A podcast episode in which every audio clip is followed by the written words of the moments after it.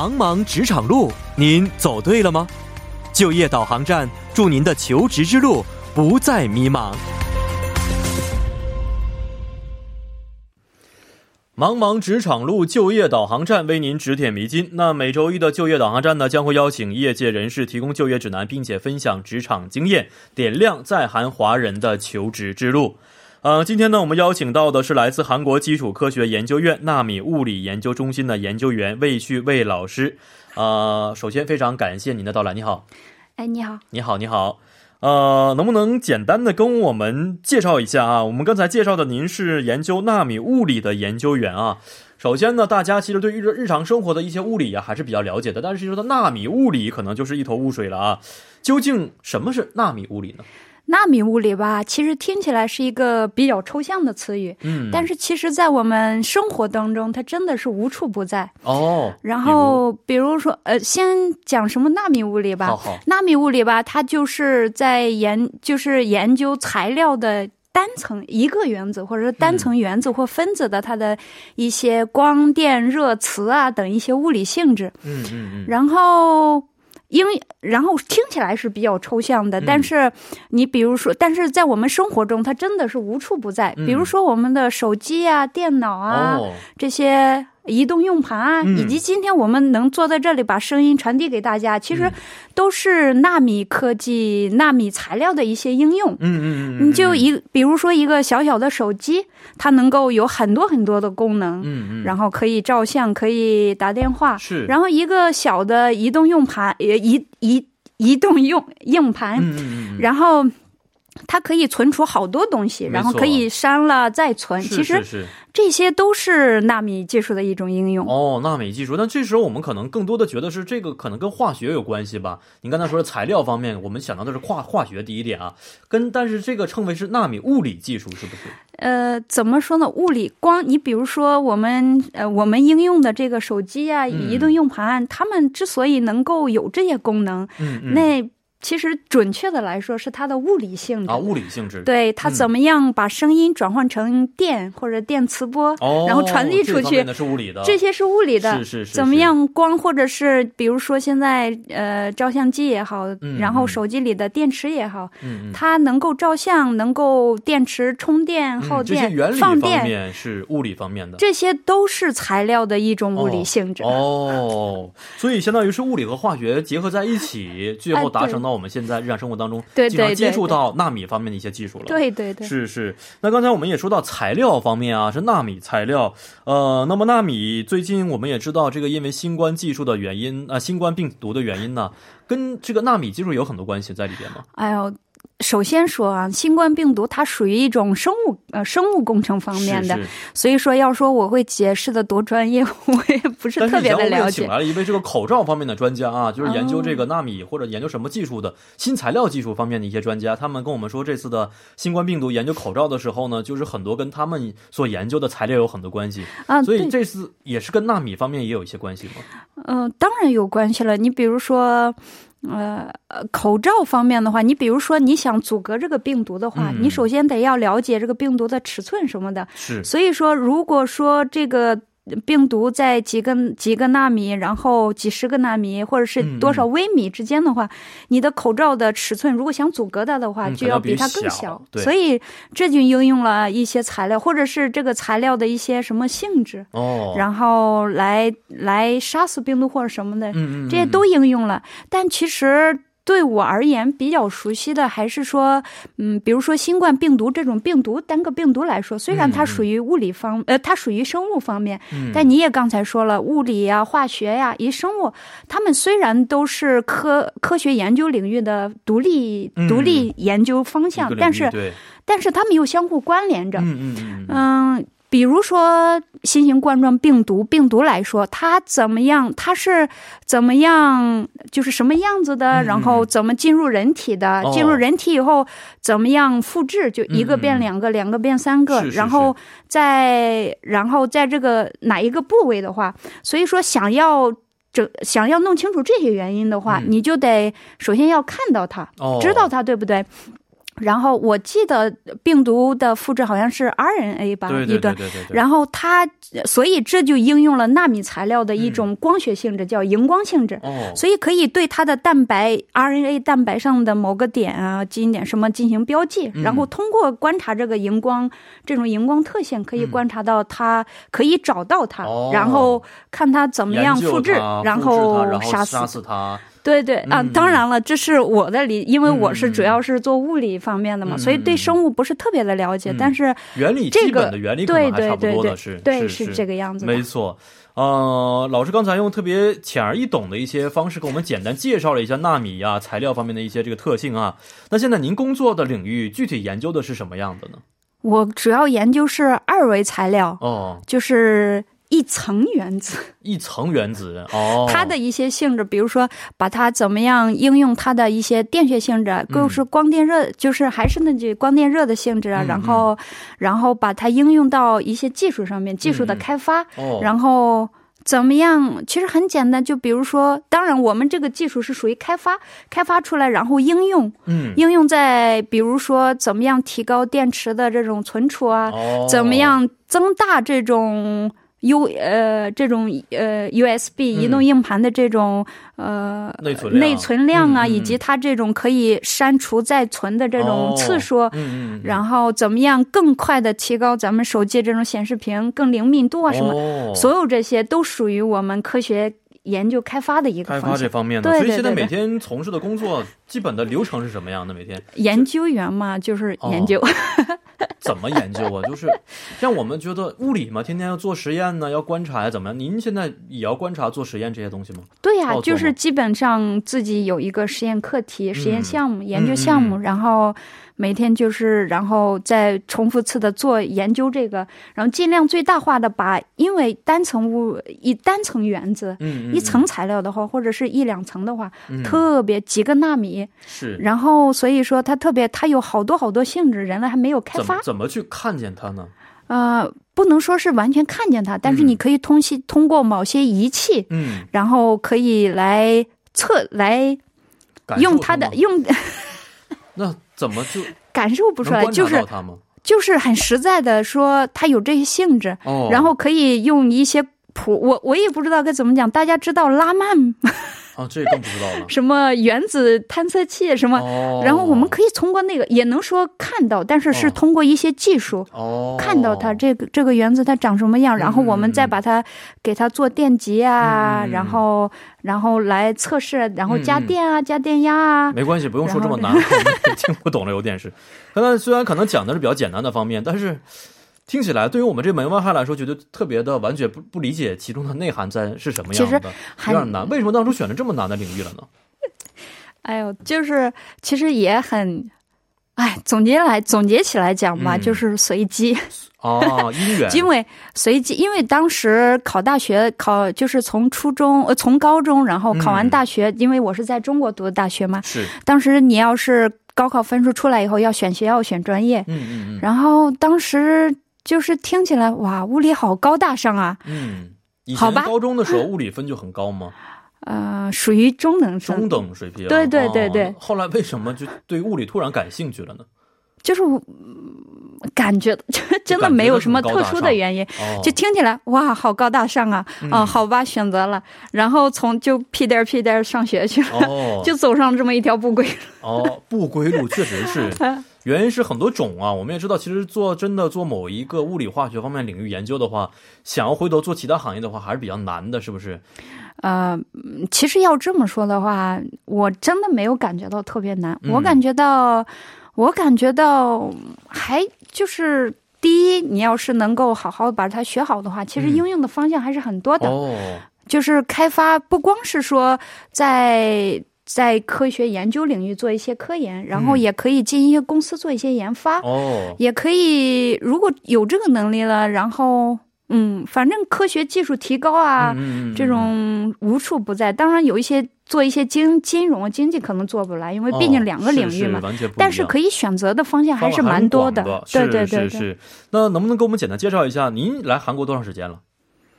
现在可能加上，因为我有一段交换生的经历嘛，交换生，对对对，加上那个加起来，现在有四年左右吧。现在是大学院还是博士？还是大学院里面博士？博士博士博士课程？对对对。哦，那相当于本科是在国内读的。对对对对。在这边读的研硕士和博士博士课程。对对对对。是，所以为什么想到来韩国这边读书呢？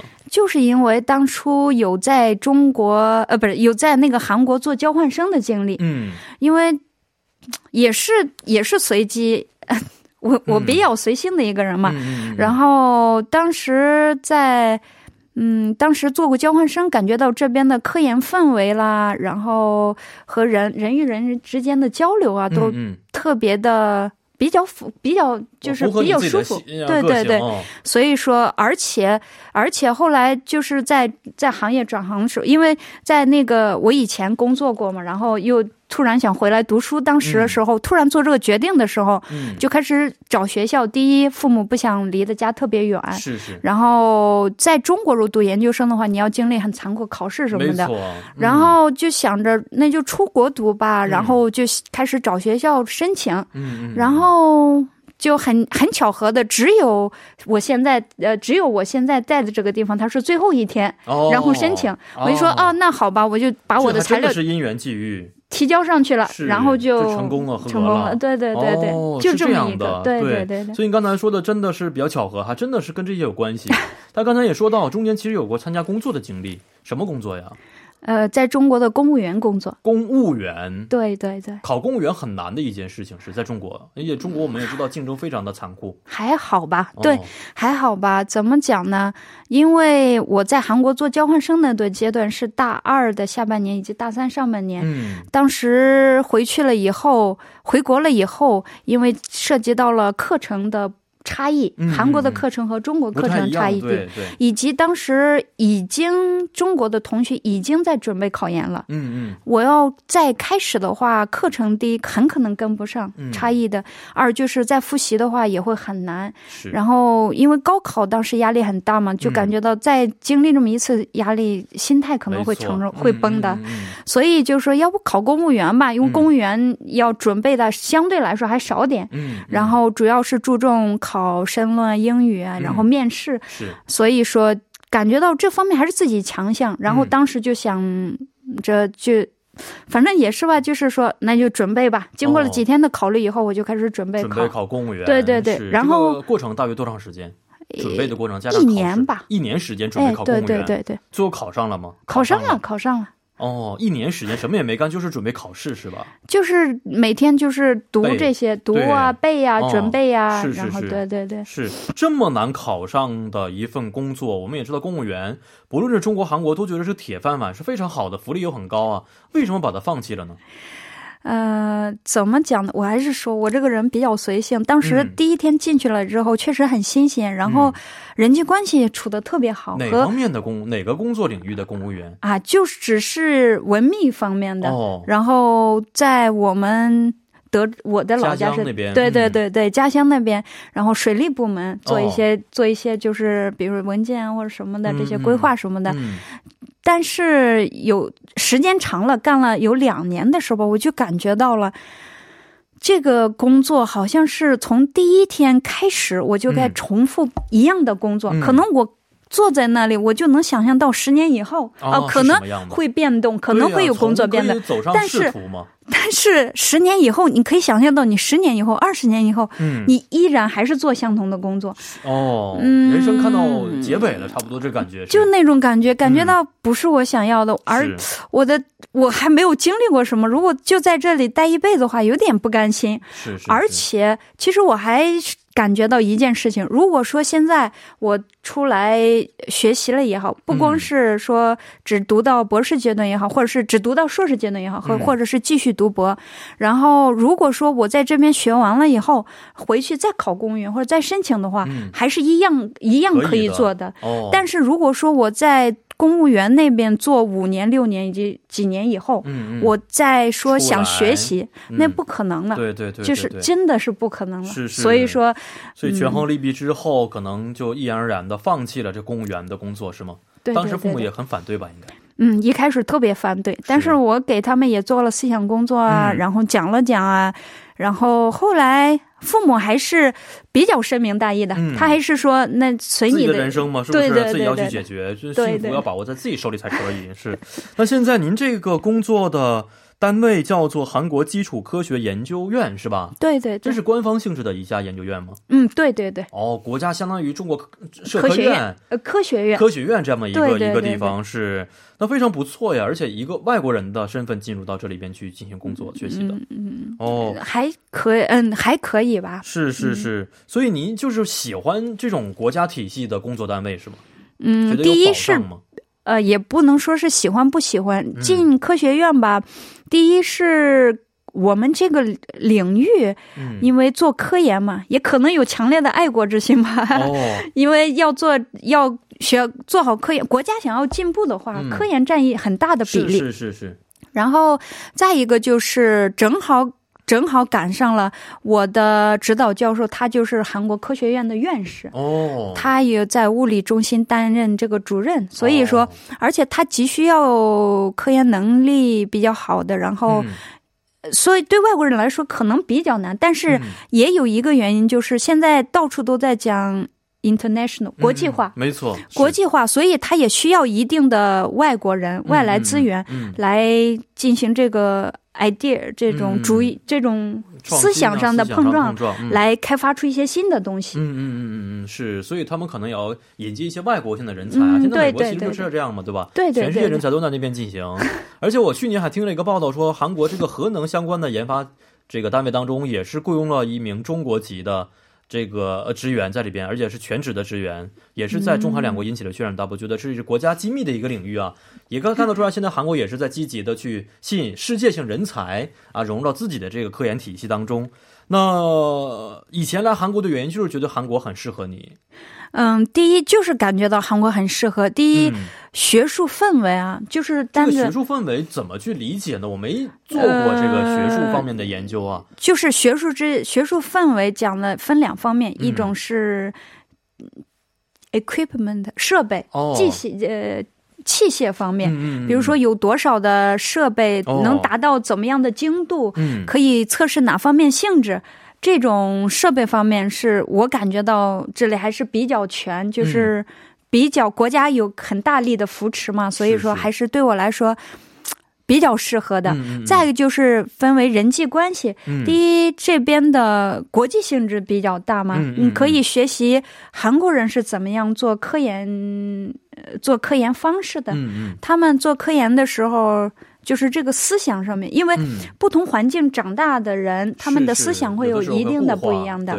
然后还有还有很多外国人，然后就是不用特别的考，每个人都有每个人的项目，嗯，然后不会特别的考虑竞争，哦，就是很可能不不太会出现，不能说不能出现，因为这个不能是百分之百确定的命题，嗯，只能说是不太可能会出现。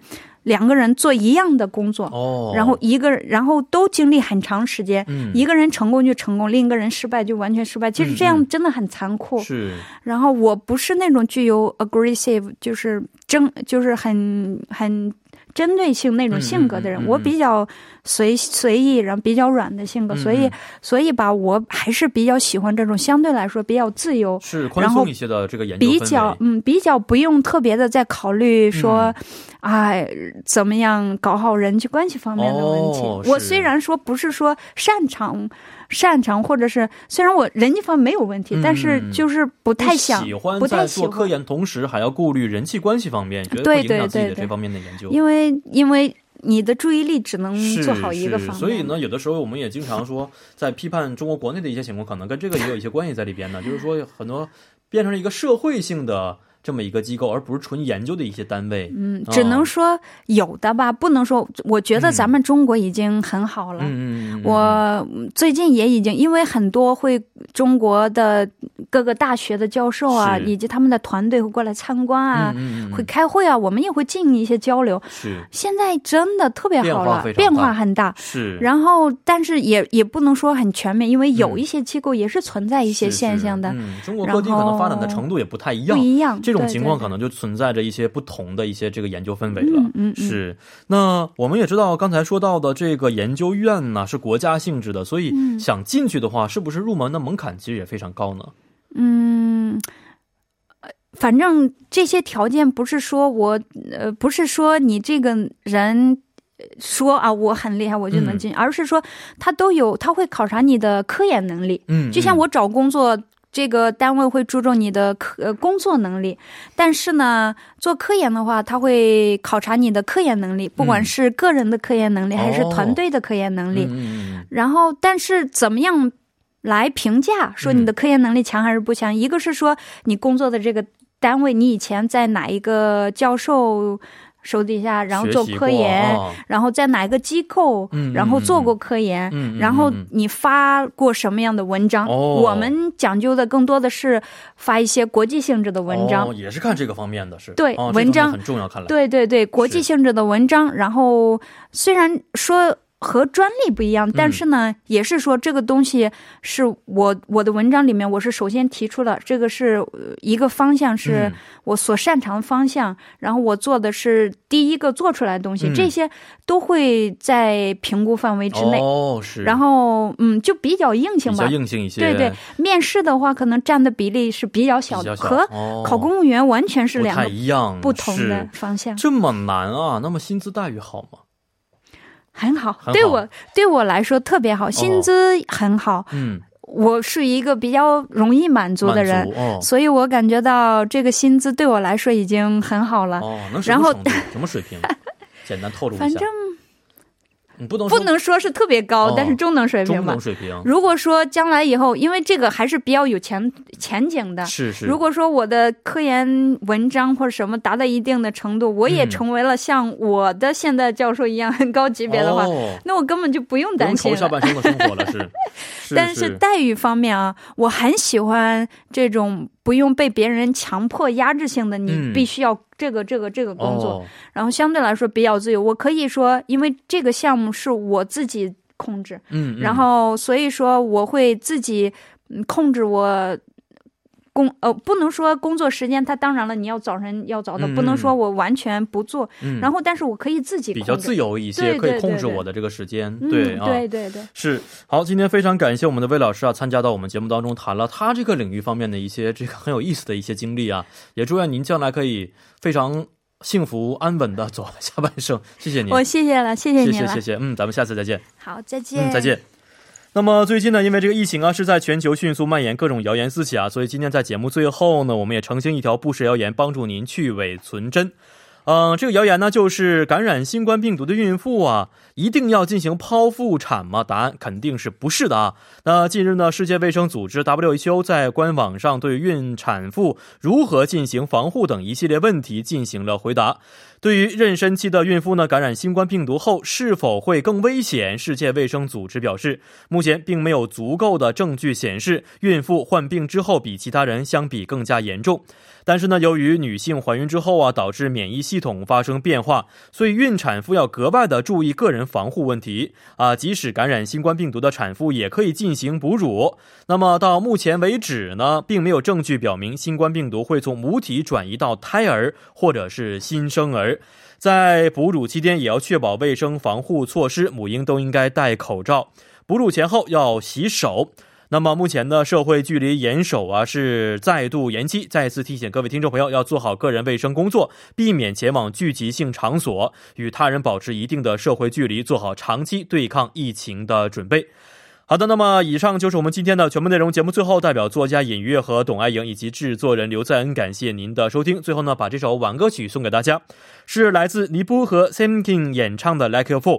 明晚八点幺零幺三信息港继续邀您一同起航。